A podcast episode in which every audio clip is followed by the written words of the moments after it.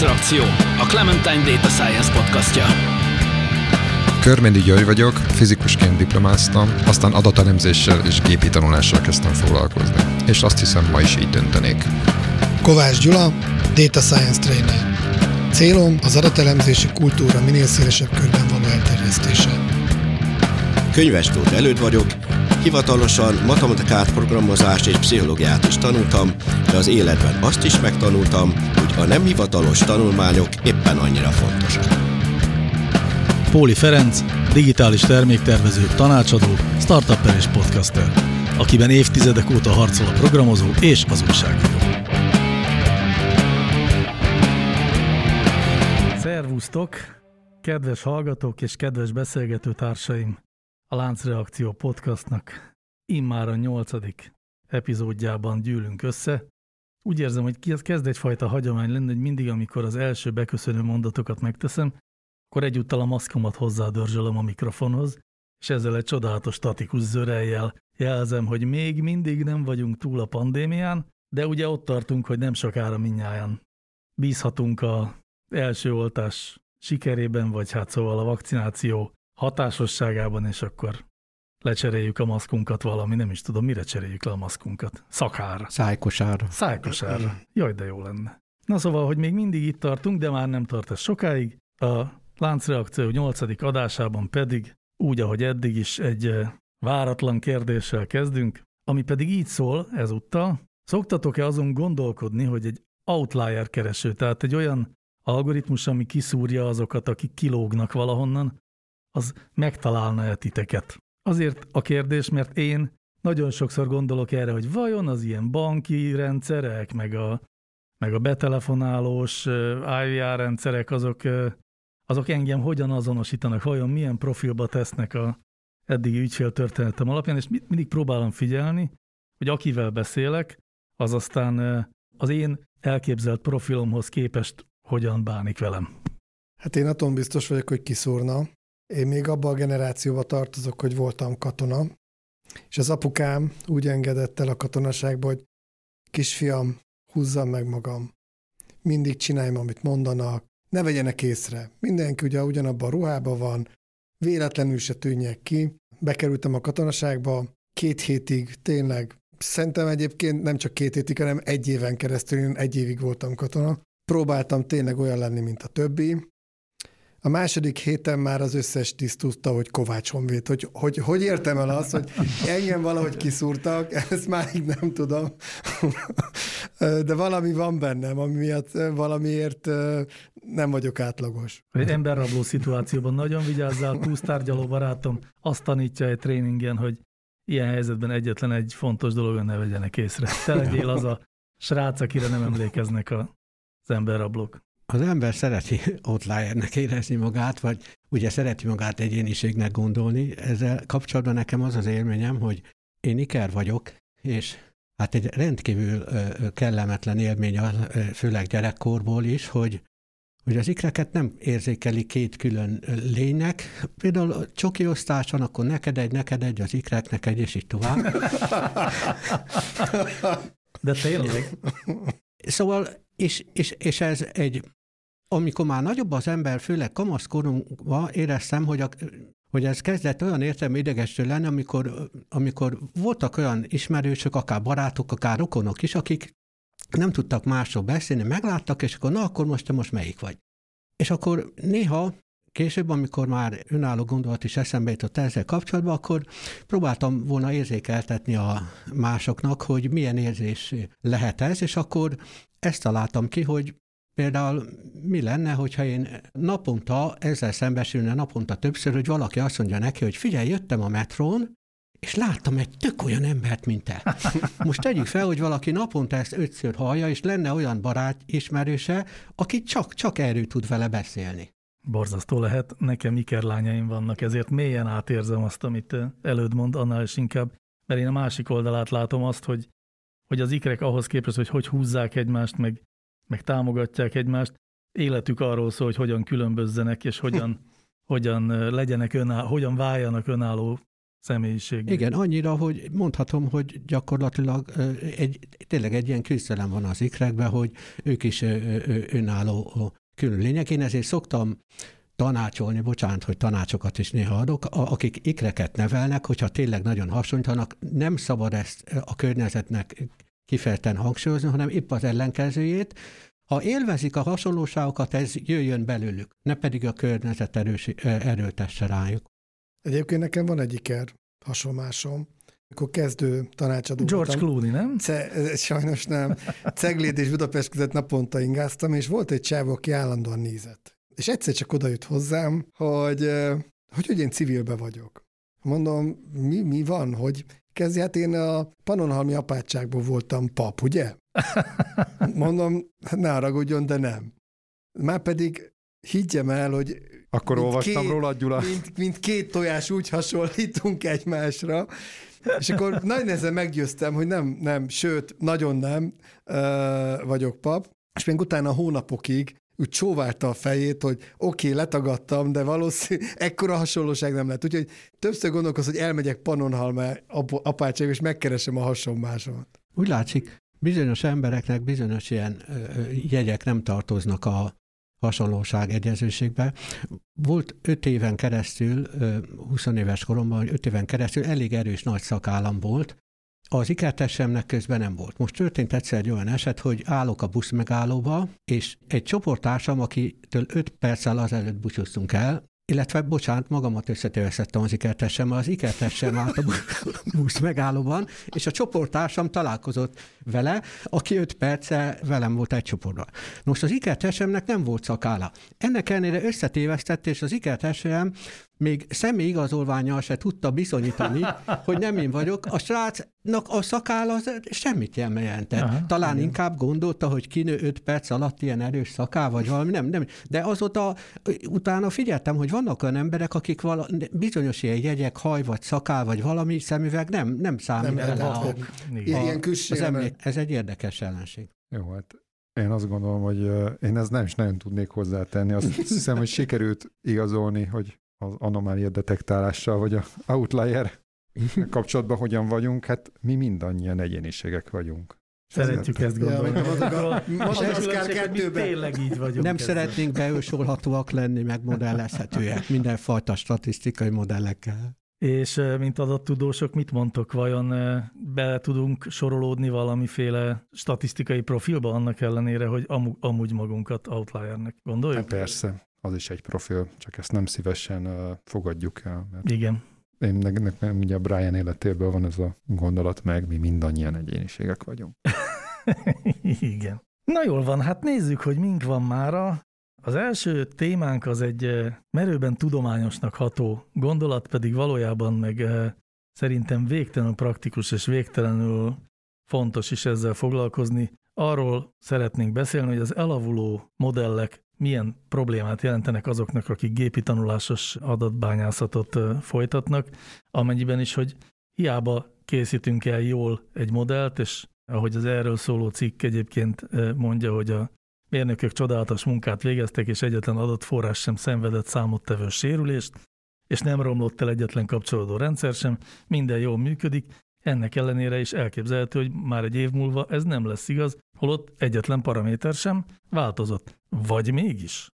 Én múlt héten voltam egy konferencián, ahol ez nagyon előjött.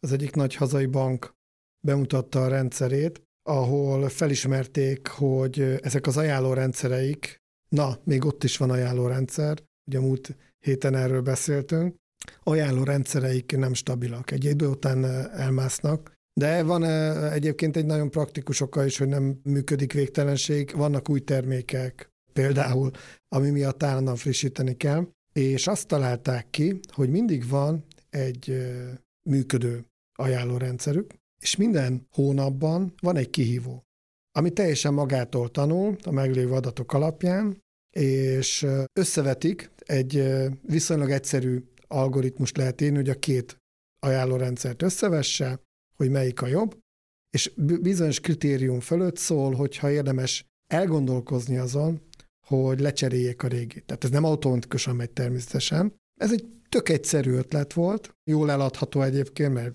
Challenger, meg Champion, meg minden szerepel a elnevezések között.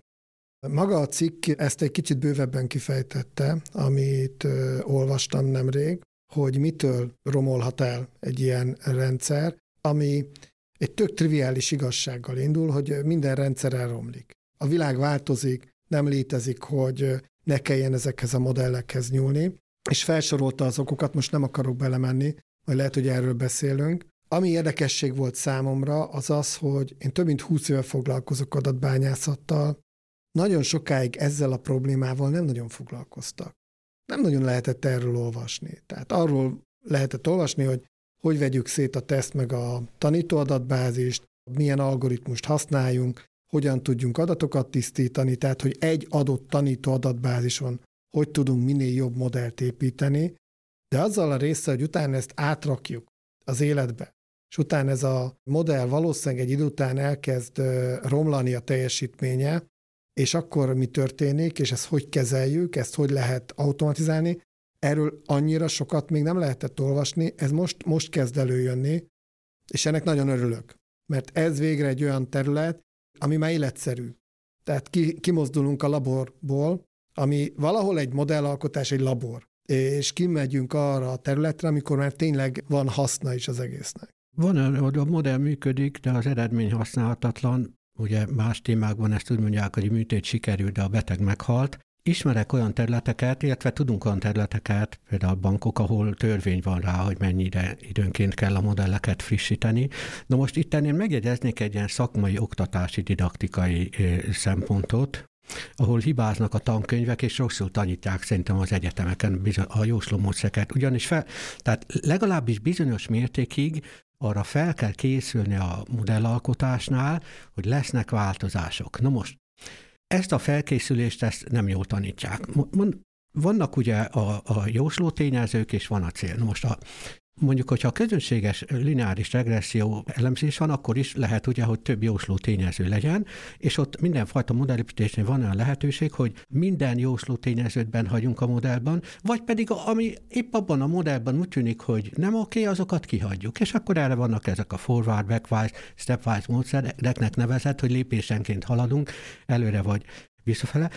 És ugye statisztikai tanfolyamokon én mindig azt szoktam tanítani, hogy szakmailag gondoljuk meg, hogy milyen szempontok relevánsak, és ne törődjünk azzal, hogyha a modell úgy jelzi, hogy bizonyos szempontok éppen inadekvátnak tűnnek, tehát szinte nulla súllyal járulnak hozzá a modellhez, hagyjuk benne. Tehát ne egy carpe diem szemlélet érvényesüljön a modellépítésnél, hanem gondoljunk arra, hogy ezt a modellt majd lehet, hogy meg kell változtatni, mert később olyan tényezők, amik most nem tűnnek relevánsnak, lehet, hogy később azok lesznek, és hogyha kihagyjuk a modellből, akkor egyrészt teljesen újra kell építeni a modell szerkezetét is, másrészt nem fogjuk tudni összehasonlítani a tényezőknek a súlyát, a szerepét a különböző modellekbe. Hogyha mindegyik benne van, az lehet, hogy van egy jósló tényező mondjuk a hitelképessége kapcsolatban, mondjuk például az életkor, vagy a fizetés. Lehet, hogy a modellépítésnél éppen úgy tűnik, hogy valamelyik nem egy erős bejósló tényező, de lehet, hogy változnak az idők, és az lesz. Nem szabad kihagyni akkor a modellből, mert éppen egy pillanatnyi adat alapján használhatatlanak bizony. Ha szakmai szempontok vannak rá, hogy az ott legyen, akkor az maradjon ott. És hogyha később frissíteni kell a modellt, akkor egyszerűbb lesz. Én hasonlítanám ezt az egész játékot ahhoz, tehát lehet nagyon gyorsan egy pillanatnyi adatokra pontos modellt megépíteni, de akkor ez nagyon adatfüggő lesz. Ez egy olyan dolog, mint amikor egy programozó pont azt a feladatot megoldja, amit kap, de hogyha javítani kell rajta, akkor aztán problémák lesznek, és minél többet kell javítani, annál jobban belefullad a saját programjába, a végén kilép a cégtől. Van a másik típusú programozó, az a szélsőség sem jó, hogyha mind a kettőnk a szélsőségét nézik, akkor egyik se jó. Az meg addig gondolkodik, addig általánosítja a feladatot, míg lejár a határidő. Viszont hogyha véletlenül mégiscsak kész lesz a program, akkor sem mondanak neki egy javítást, akkor azt mondja, hogy ja, bocs, hát az is benne van. Mondanak egy másikat. Ja, hát akkor itten állítom, és az is benne van. Tehát óriási különbség van a kettő között. Most én azt mondom, hogy a modellépítést is lehet didaktikailag úgy tanítani már, hogy felkészüljünk a változásokra, és ez fontos, hogy eleve úgy kell megépíteni. Hát én a elméleti eszmefuttatásban egy picit vissza mennék a történeti részére ennek, mert én egy picit máshogy emlékszem én erre, hogy volt ez régen. Én úgy emlékszem, hogy azért már kezdet-kezdetén fontos volt F-ben az, hogy ezeket a modelleket időről időre meg kellett nézni, hogy mi történt velük. Pontosabban, amikor a projektek kezdődtek, akkor merült ez fel kérdésként, hogy hát ez mikor kell majd újra futtatni, és akkor általában az volt, hogy hát lehet újra megnézni majd, nem tudom, egy hónap múlva, jellemzően egyébként 4 év múlva az volt a nagy mondás, és aztán utána ez később nem történt meg jellemzően. Az általam ismert esetek túlnyomó részében se 4 év múlva, se később nem nagyon vizsgálgatták ezt. Az kétségtelen, hogy az kezdetén, jó 20 évvel ezelőtt, akkor ezzel nem nagyon foglalkozott rendszer szinten senki, hogy ezek folyamatában hogyan üzemeltethetők ezek a modellek. De azért nem sokkal később azért ez már fontos lett. Ritkán szoktunk itt most konkrét termékeket, meg céget megnevezni, de most hadd nevezzem meg, mert ennyire hadd beszéljek haza. Az SPSS-nek az első olyan eszköze, ami ezt a fajta menedzsmentet, tehát a modellmenedzsmentet támogatja, az 2004-ben jelent meg. Tehát addigra már piaci igényként megjelent, hogy mi lenne, hogyha ezt üzemeltetni tudnánk, és már egy szoftverfejlesztés is végigment, és a termék piacon megjelent. És aztán utána nem sokkal később más szállítók is ezt követték, és ezek régóta vannak ilyen funkciókat támogató eszközök a piacon, és egyébként tök jó ki is volt már találva. Tehát a legelején egy csomó olyan funkcióval rendelkezett, ami mai napig standardek, tehát most akkor nem tudom, verziót kövessen, vagy ez a production modell, és akkor mondjuk legyen egy, vagy champion, és akkor ezzel szemben valami challenger, tehát ezeket a logikákat már akkor lényegében tartalmazta. Az egy másik kérdés, hogy aztán ezt jellemzően nem alkalmazták. Tehát nagyon kevés alkalmazóról tudok olyat, aki ezt nagyon régóta nagyon jól alkalmazza, de a túlnyomó többség ez nem tette meg. Ez az érdekesebb szerintem, hogy az miért van. Bár a problémát azt ismerték, de nem kezelték. Azért, mert ez nem egy szoftver alkalmazási kérdés, hanem mélyebb a gyökere. Tehát ott kezdődik az, hogyha mondjuk például vannak ilyen modelljeink, akkor ezt például egy vállalaton belül kiüzemelteti. Ez a mai napig nem egy lejátszott kérdés. Pontosabban gondolom, erre van egy olyan válasz, hogy az IT. Hát a válasz az az, hogy igen, gyakran ez egy ilyen hot potato-nak számít. és kicsit így dobálgatják egymásnak a területek. Ugyanis hát ezzel vannak nyűgök, és ez nem triviális feladat. A jó felkészült, komoly szaktudású elemző, az meg csinált egy jó modellt, és utána nem szívesen pirinckázik azzal, hogy ő ezt így rendszeresen tüttyögtesse. Hadd beszéljek ennyire haza, hogy én ezt már tényleg nagyon régóta mondtam, meg mondom sok helyen, hogy ami itt az egész mögött megbúvik, az az, hogy az adatelemzés, az adattudományi modellalkotás, a prediktív modellezés, mindegy, hogy mondom, hogyha ez egy ilyen üzleti környezetben történik valami meghatározott céllal, akkor erre a mai napig alapvetően projekt logikával tekintünk, pedig ez hiba. Ez egy tévedés, ezek nem projektek, ezek folyamatok kellene legyenek. Azt gondolom, hogy tehát hogyha ezt én kitaláltam, hogy a cégemben egy folyamatot a jövőben ilyen módon fogok támogatni, mondjuk egy ilyen alapra helyezem valamelyik részét a marketingemnek, a gyártásomnak, akárminek, akkor az egy folyamat lesz onnantól kezdve, annak folyamatosan működni kell, és ennek a működésének a jóságát monitoroznom kell, biztosítanom kell azt, hogy ez megfelelően ködjön. Ne álljon le, vagy hogyha leállt, akkor újrainduljon, stb. Ez egy nagyon komplex dolog. Aztán az is egy hozadéka, hogy ennek költségei vannak. Folyamatos költségei vannak. Az általam kialakított rendszerek esetében ezek a költségek eltérők. Ezeket a költségeket nem vizsgálják. Mármint abban az értelemben, amikor már felmerül, akkor már vizsgálják, de amikor például bevezetnek, vagy beszereznek egy rendszert, a múltkor beszélgettünk ugye a Gartnerről, ami ugye azt támogatja, hogy mondjuk milyen rendszert szereznek be. Ilyen típusú vizsgálat, hogy mondjuk a hosszú távú fenntartás az egyik vagy a másik esetben mibe kerülhet, nincs. Nehéz is ezt vizsgálni, tehát azt én elismerem. Pedig az ilyen típusú hosszú távú költségek, nyilván nem a licensz díjakról, vagy a nem tudom miről beszélek, hanem arról, hogy mekkora erőforrással üzemeltethető, mondjuk nem tudom, nyilván nem egy modell, hanem mondjuk 157 modellen van. Kell-e nekem 157 modell? Uh-huh. Mibe kerülnek ezek mondjuk külön-külön? Mi lenne, hogyha csak 157 helyett, mert az tök jó, hogy a srácok ilyen termelékenyek, de csak mondjuk 42 lenne mondjuk igazán fontos, viszont azok tök jól működnének, és megfelelő ütemben frissülnének. Mik ennek a humán erőforrás oldalról, mik ennek a rendszer üzemeltetés szempontjából, szóval mindenféle szempontból mik ennek a költségei. Ez, amikor folyamatként tekintek egy részére a működésnek, tehát hogyha mondjuk AI-t vagy gépi tanulást akarok alkalmazni, akkor folyamatként tekintek rá, és nem arról van szó, hogy leakasztottam egy ügyes doktorandusz gyereket, aki itt összekendácsolt nekem valami open source platformon valamit, lehetőség szerint olyan csomagokat, meg kiegészítéseket, meg megoldásokat használva, amiknek már 2 éve létezik stabil verziója. Azt, hogy a következő 2 évben ez majd hogy alakul, azt nem tudom. Tehát, hogy itt egy nagy kihívás van egy cég életében, hogyha egy ilyen mellett döntenek, akkor ott hosszú távra. Tehát ott a hosszú táv volt mondjuk legalább 3-5 évre, de illene tovább, de senki nem lát tovább. Kellene ezeket a rendszereket végig gondolni, meg kiépíteni, és utána annak a finanszírozását is. Igen, azt gondolom, hogy bizonyos értelemben egyfajta eszközt kell adjunk az ilyen projekteket indítók kezébe, hogy azt prezentálni tudják a vállalat felé, hogy ez a dolog nem egy egyszeri fejlesztés, nem CAPEX, hanem OPEX. Vagy legalábbis egy jó része OPEX, tehát az, hogy vissza-vissza kell térni, és folyamatosan felügyelni, működtetni kell egy ilyen rendszert, az már nem az egyszeri fejlesztési költség, hanem az üzlemeltetési költség része kell legyen.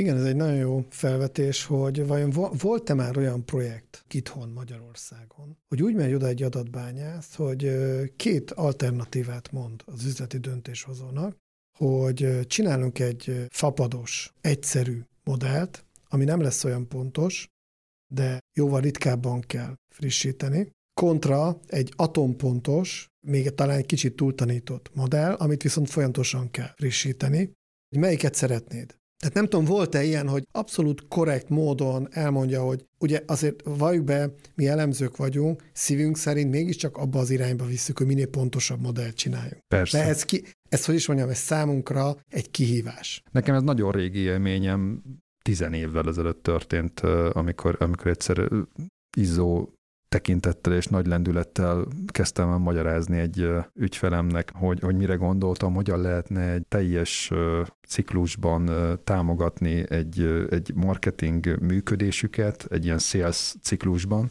és hogyan frissülne ez automatikusan ez a dolog, a modell, és ezen az alapon hogyan termelődne. Tehát a komplett business case-t kitaláltam, elmondtam neki.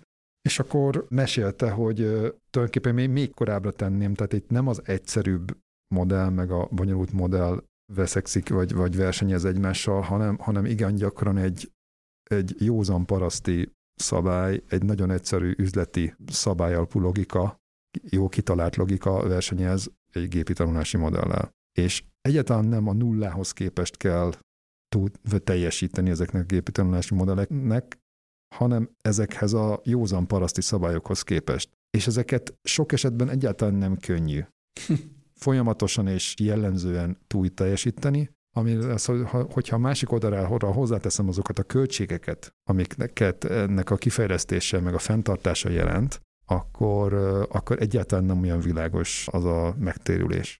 És ez nagyon sokszor most is ugyanígy van.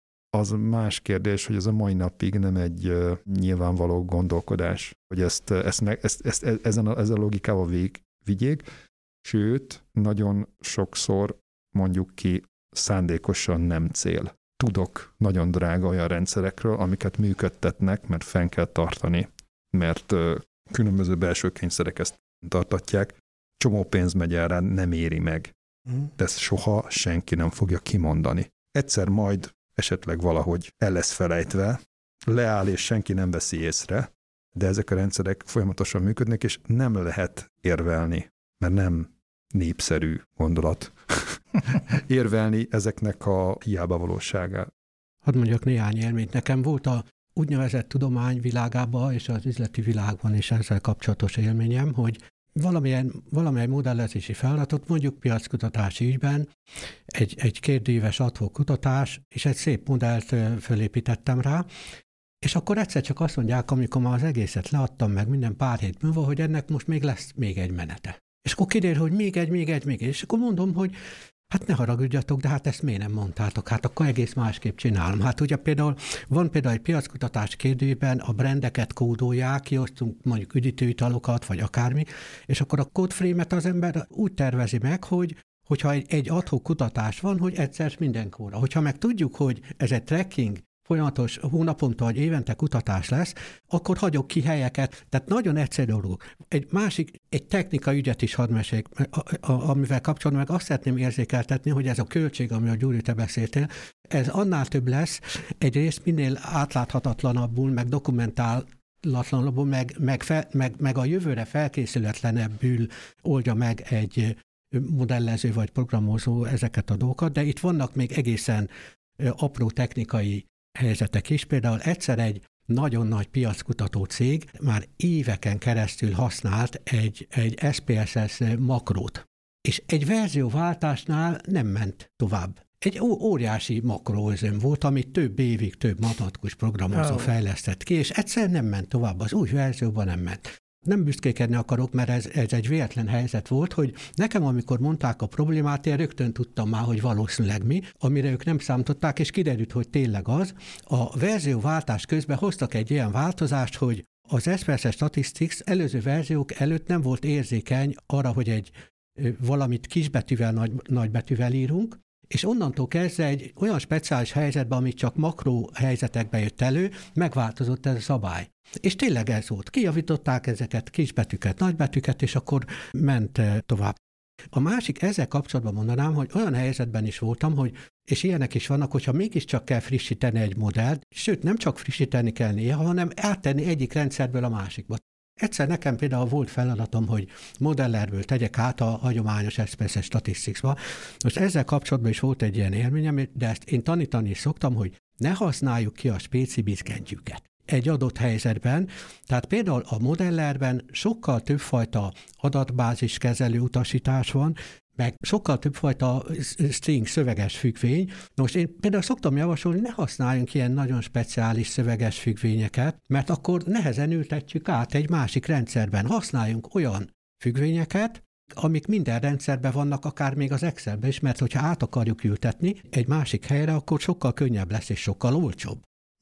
Emlékeztek még az Internet Explorerre optimalizált oldalak tömkelegére, amitől minden programozó hülyét kapott, mert hogy mindig mindent minimum kétszer kellett lefejleszteni, egyet Explorerre, egyet meg a Rest of the Worldre. Hát igen. Én még egy szempontot hoznék be, megint csak egy rendszer szintű dolog.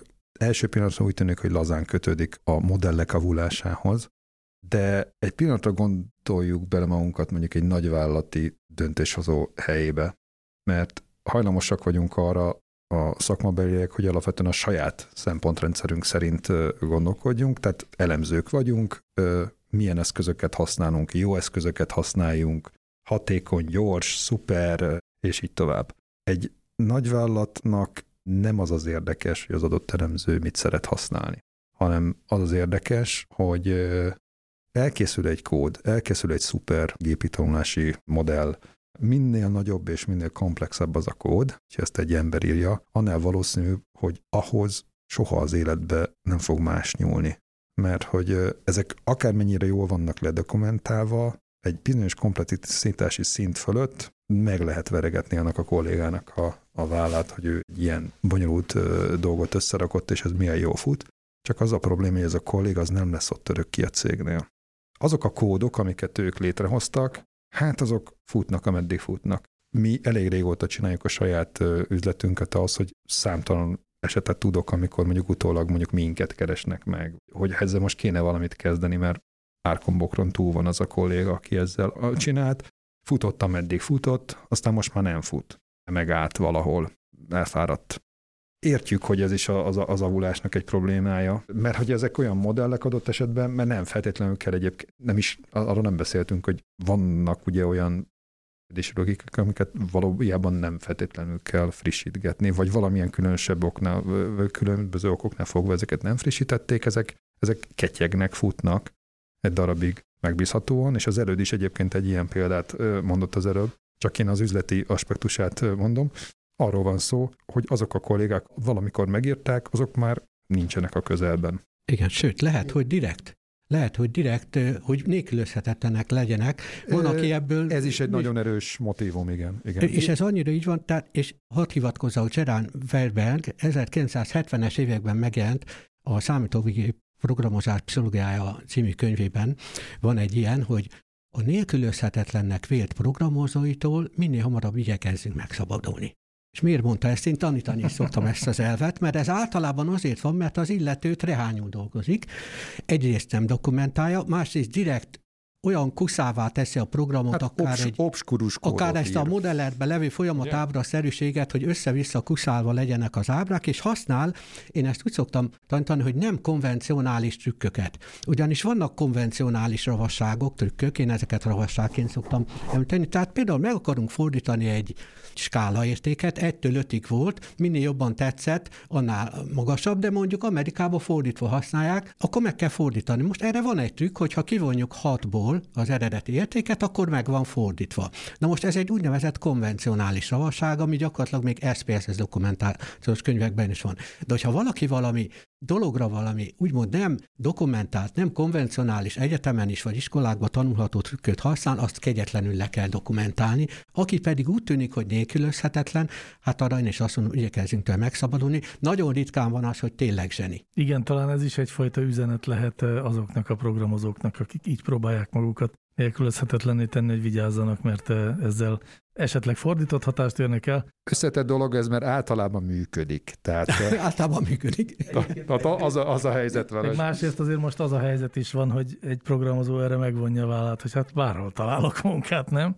Igen. Most nem is kell, hogy a nagyon nélkülözhetetlenné tegyék magukat. Majd máshol nélkülözhetetlen. Olyat is tud egy programozó, hogy mondjuk adtak neki egy feladatot, én voltam is ilyen helyzetben, hogy mondjuk piackutatási helyzetben, hogy egy országba lement, és akkor azt mondják, hogy na hát ez egy másik országban is volt. Na most, hogyha az ügyfél nem tudja, hogy a programozó erre írt egy programot, amit le kell csak futtatni a másik országra, akkor a programozó mondhatja azt, hogy bocs, de akkor ez még egyszer annyi pénz. Vagy hogyha 4 ország van, akkor 4-szer annyi pénz. Hát van olyan ügyfél, akit ezzel át lehet verni. Nem akarunk tippeket adni. Vagy nem tudom. Az elavuló modellek történetét azt hiszem szépen keresztbe hosszába átbeszéltük, és egy kis időnk maradt még arra, hogy egy talán kevésbé jelentős, bár társadalmi szempontból lehet, hogy legalább ennyire fontos témáról beszéljünk. Hírhez kapcsolódunk megint, amennyiben is megjelent egy olyan alkalmazás, amibe feltölthetjük a fotónkat, és az megmondja, hogy mennyire vagyunk szépek.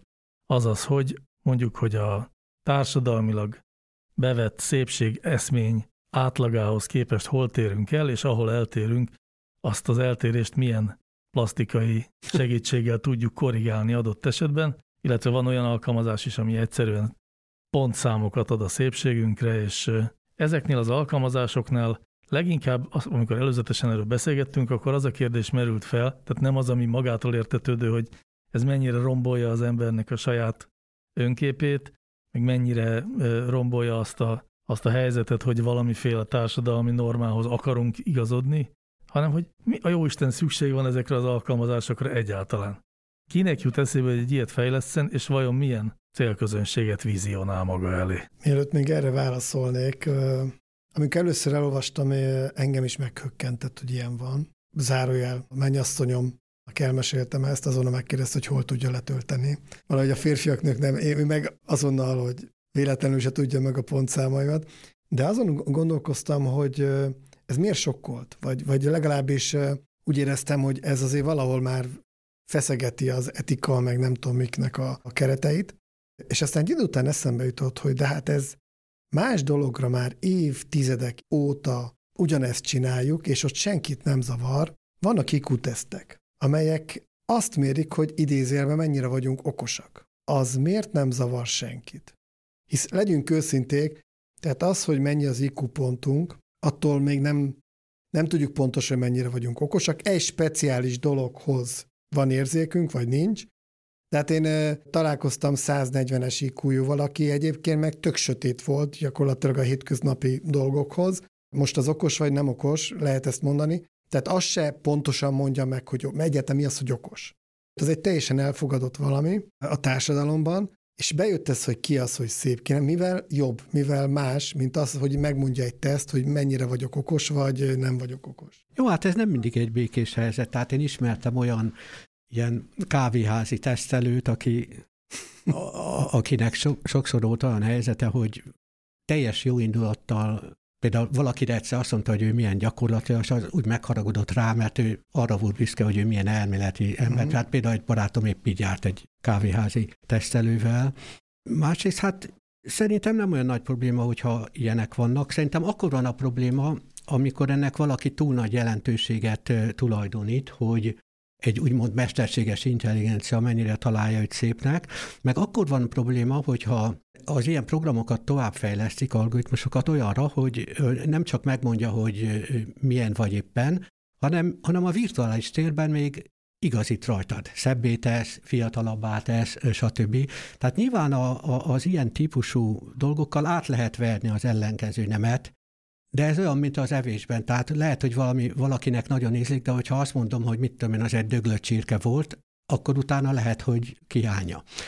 Tehát az ember is olyan át lehet verni egy manipulációval, vagy egy Facebook képpel a virtuális ismerős, de aztán, ha kiderül a valóság, akkor ilyen szellemi elhányással fog találkozni. Tehát én azt mondom, hogy akik ennek túl nagy jelentőséget tulajdonítanak, ha nem lehet velük vitatkozni, akkor egy jó kívánságunk van számomra, hogy bókoljon neked az emmi, a mesterséges intelligencia, vagy udvaroljon neked egy algoritmus.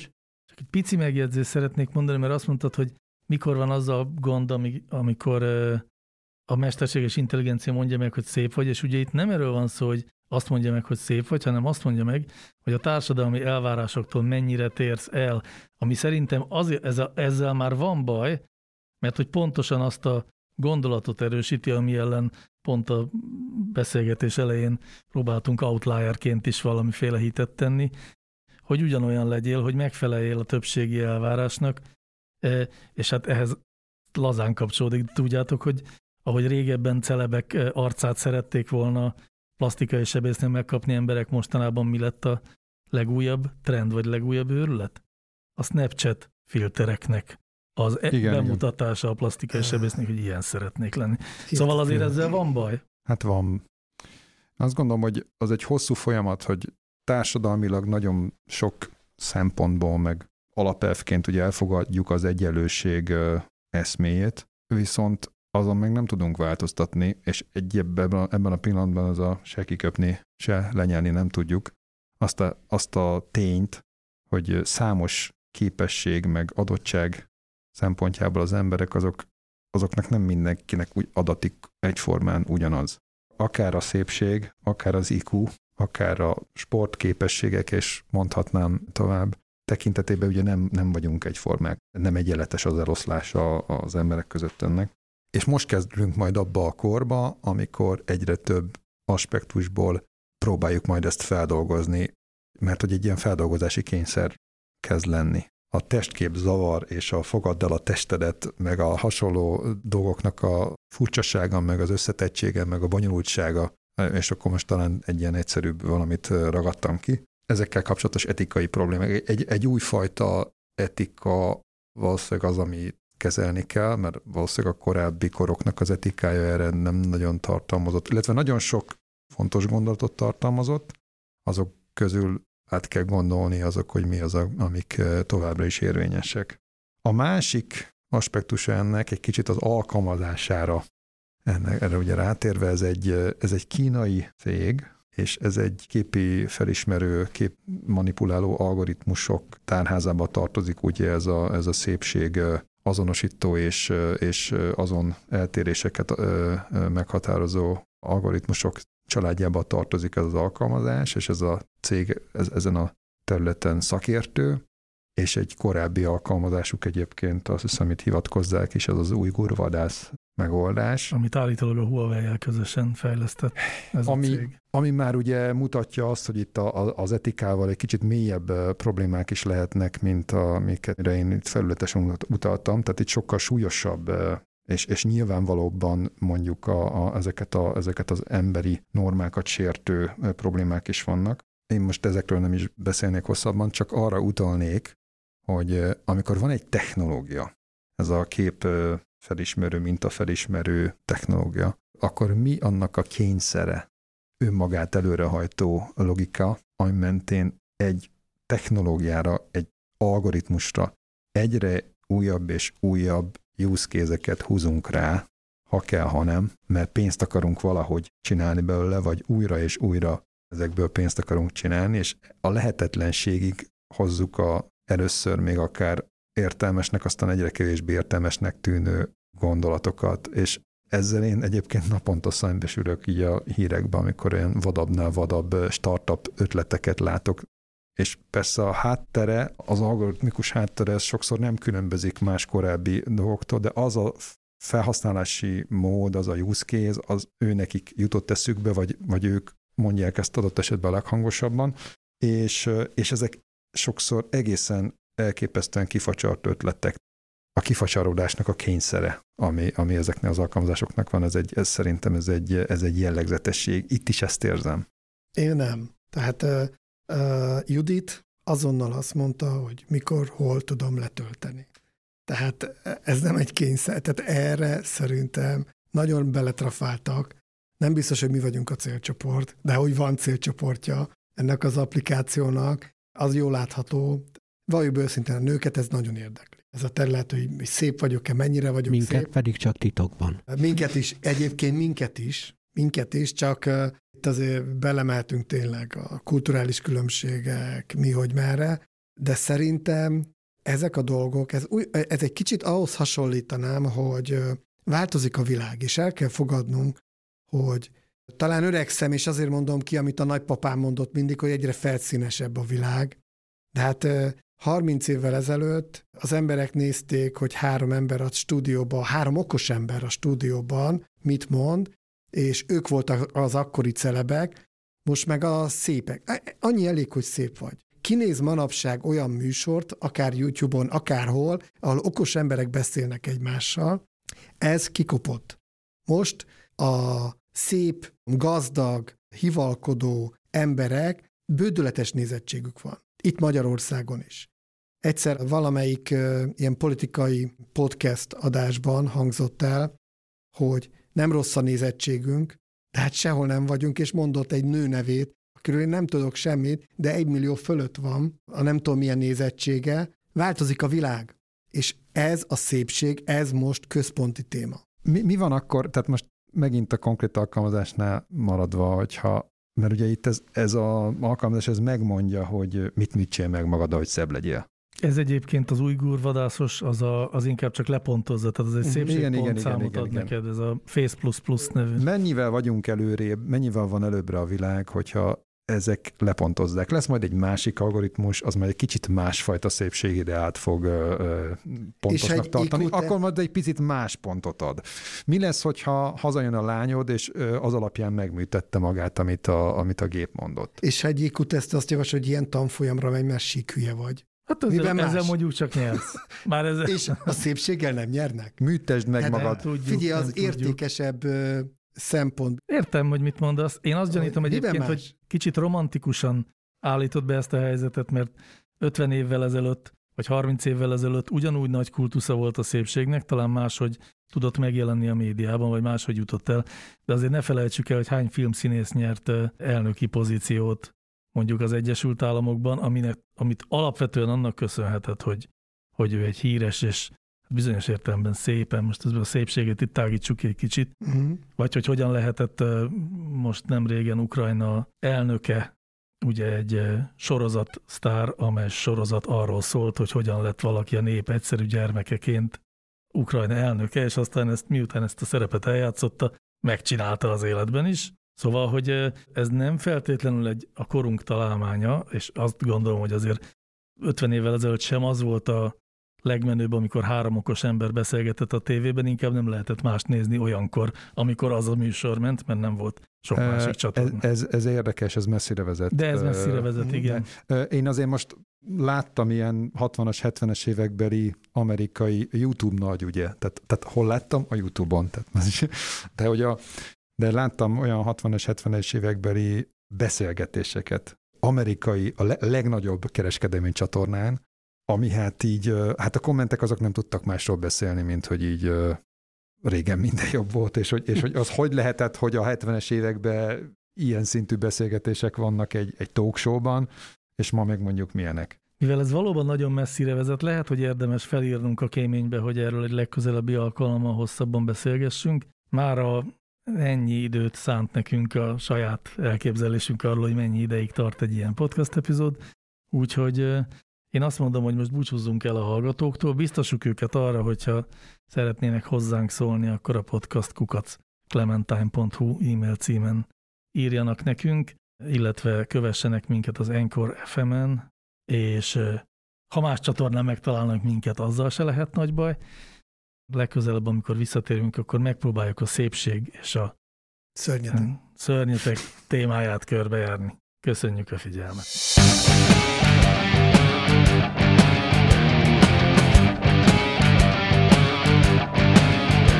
Láncreakció, a Clementine Data Science podcastja.